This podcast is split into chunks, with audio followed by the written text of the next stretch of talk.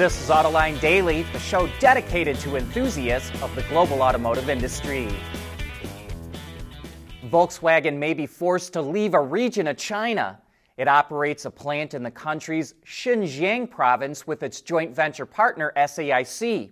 A local minority group called the Uyghurs say they've been put into forced labor among other rights violations, including to build a test track near that plant.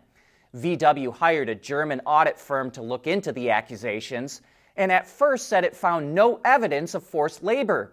But soon after, six executives from the audit firm said they had nothing to do with the report and did not support it. And now Handelsblatt reports that another independent researcher says they did find evidence of forced labor at the site, including documents and pictures to back it up. So now Volkswagen says it's in talks with SAIC over its future involvement at the plant. But it's hard to see how it can carry on. BYD is on a tear expanding outside of China. Yesterday, we reported it's exporting its most popular EV in China, the Seagull, to South America, where it will be called the Dolphin Mini. And now Nikkei reports that BYD will build a plant in Mexico. It's already kicked off negotiations with officials and is looking for a site to build a factory. The company is spending $620 million to build a new industrial complex in Brazil as well. But no doubt a Chinese automaker setting up shop just south of the U.S. border will raise a number of eyebrows. BYD could also have its eye on popular pickup truck markets.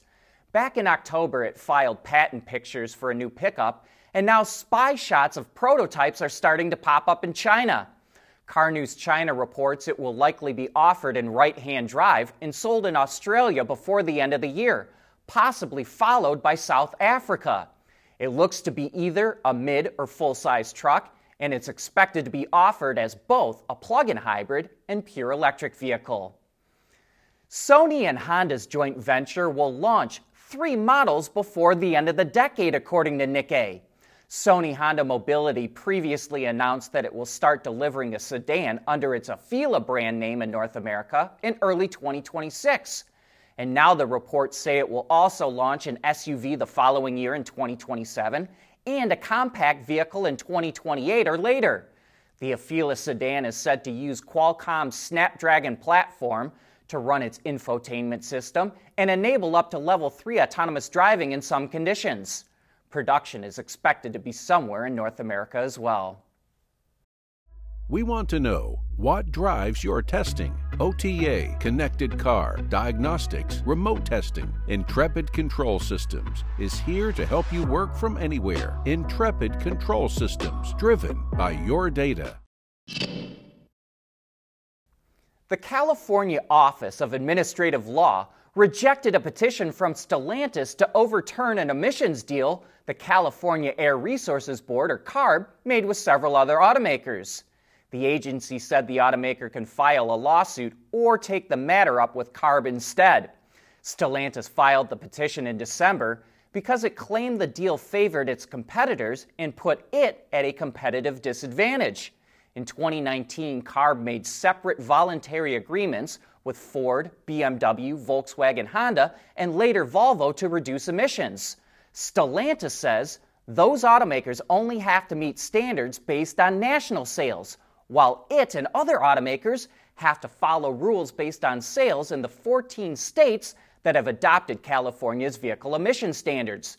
Because of that, Stellantis says it has limited shipments of some ICE models to those states in order to comply with the rules, which is where it says the disadvantage comes from. Former Volkswagen CEO Martin Winterkorn is still claiming he had no involvement in the company's diesel emission cheating scandal. Winterkorn, who's 76, testified in a German court earlier today as part of a 9 billion euro investor lawsuit that claimed he did not inform financial markets in a timely manner about the diesel defeat devices. Winterkorn says he didn't find out about the cheating until later and that he was not given all the details. He said if he had all the info, he would, quote, not have hesitated to take the right steps, and that he, quote, would have traveled to the USA myself to negotiate with authorities. And this was the first time that Winterkorn appeared in court for his role in the cheating, which cost him his job as CEO eight years ago. Chinese automakers sure are ambitious. They're not afraid to tackle any segment in the market. And now Great Wall Motors, which is specialized in affordable SUVs, is going right after Rolls Royce and Bentley. It's coming out with a four door limousine later this year with a long hood, chopped greenhouse, and short trunk. And it's working on an SUV that will compete with the Rolls Royce Cullinan. Both vehicles will be NEVs, but it's unclear if they'll be BEVs or PHEVs or both. Wards reports that Great Wall sold over 1.2 million vehicles last year in 60 markets around the world. The commercial version of any model is usually the ugliest, most boring example the automaker has to offer, often coming with steel wheels, panel sides, and extended roofs. But Ford doesn't think it has to be that way. In Europe, Ford Pro is expanding its MSRT trim line to the commercial versions of the Transit Custom and Ranger. They come with bigger, more stylish wheels, design elements like the lower air intakes that you might expect to see on sportier models, and better looking interior materials. The Transit Custom also features bright paint colors and even a spoiler on the back. Ford says both models can be ordered now and deliveries kick off in the middle of the year. Automakers are working on new ways to simplify their electric and electronic architectures in cars whether it's zonal computing, edge computing, 48 volts, or Ethernet connections, they're all working on it. And now Forvia has come up with a way of eliminating the fuse box in a vehicle and replacing it with electronic controls. Ben Cohen, the VP of Strategy, Sales, and Marketing, told us what it's all about. Yeah, so now we can do it through what we call eFuse in our intelligent power distribution model. So if you think about things today, where you have a traditional fuse box. And traditional fuses are literally designed to fail. They melt and they cut off power to the system. Years ago, we had this in our houses, and we've even replaced that in our house. Today, we're driving on a giant computer where there's a lot of electronics going in a vehicle, and we're still using melting fuses. So, what we've done is we've come up with this unit where we can monitor the whole system through electronics we have an eFuse in there with redundancies built in because as we think about more automation, we can have fail operational services.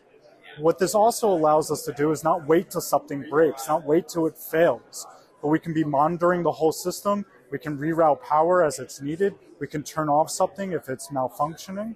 And we can be connected to a digital twin so that way we get preventative maintenance. So I'm not waiting till something breaks the system can be monitoring everything. And if something seems out of spec or out of line, we can throw a check engine light or however the OEM decides, and then you can fix things before they break. The other nice thing also is that if you want to add something to the system, it's not you have to find a port in your fuse box and run all the cabling. We can connect over there, update, and then the system is now able to scan for whatever you've just added. So say it's a trailer tow module or something like this. So we, we bring, you know, fail operational, service-oriented architecture, and preventative maintenance all through this one module here. And by the way, Ben Cohen says they're working with an OEM to develop this approach and that we're going to see it on cars very soon. But that brings us to the end of today's show. Thanks for making Autoline a part of your day.